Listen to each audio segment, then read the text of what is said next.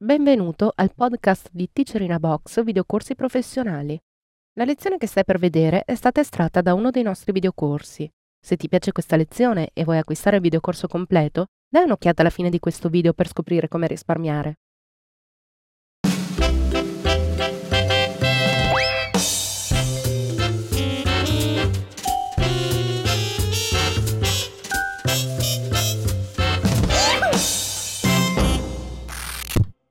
Episodio numero 93. Pubblicare la galleria sul web. Consigli.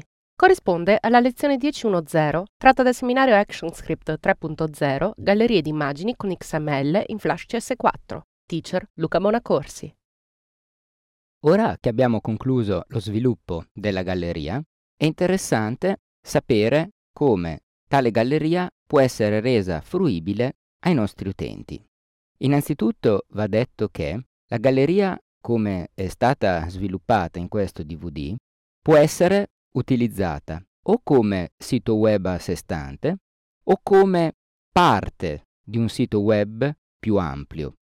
Per quanto riguarda questa seconda ipotesi, potremmo avere il file SVF rappresentativo della nostra galleria che si apre all'interno di un pop-up premendo un link sulla home page del nostro sito che per esempio può essere prodotto in HTML standard, o altrimenti, nell'ambito di un sito totalmente sviluppato in Flash, il file SVF costitutivo della nostra galleria potrebbe rappresentarne una sottosezione a cui accedere sempre premendo un link da quello che è l'SVF principale.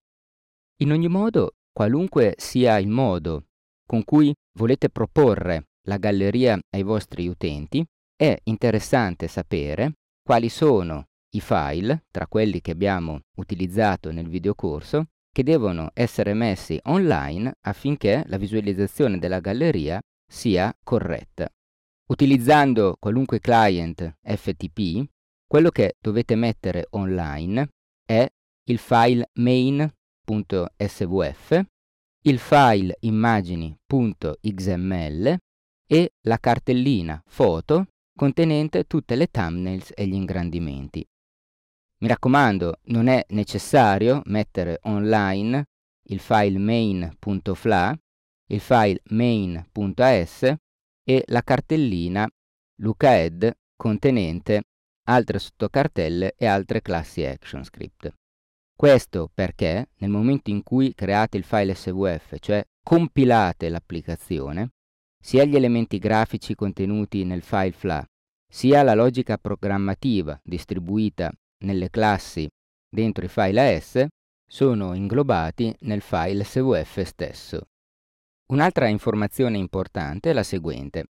Nel caso in cui decidiate che il file SVF contenente la galleria debba essere reso fruibile tramite un pop-up, oppure che tale file SVF in qualche modo rappresenti il vostro sito, ebbene tale file SVF andrebbe inglobato all'interno di un file HTML che potete generare con strumenti quali Dreamweaver. Tale file HTML, che a quel punto ingloberebbe le informazioni relative al file SVF, andrebbe messo online nella stessa directory in cui avete inserito main.svf. Bene, spero che tutto sia stato chiaro e di vostro gradimento. Ciao e alla prossima. Ti è piaciuta questa lezione e vuoi acquistare il videocorso completo? Allora approfitta di questo codice sconto, ti consentirà di risparmiare acquistandolo direttamente dal nostro sito. Per istruzioni su come utilizzarlo, vai sempre sul nostro sito alla voce aiuto.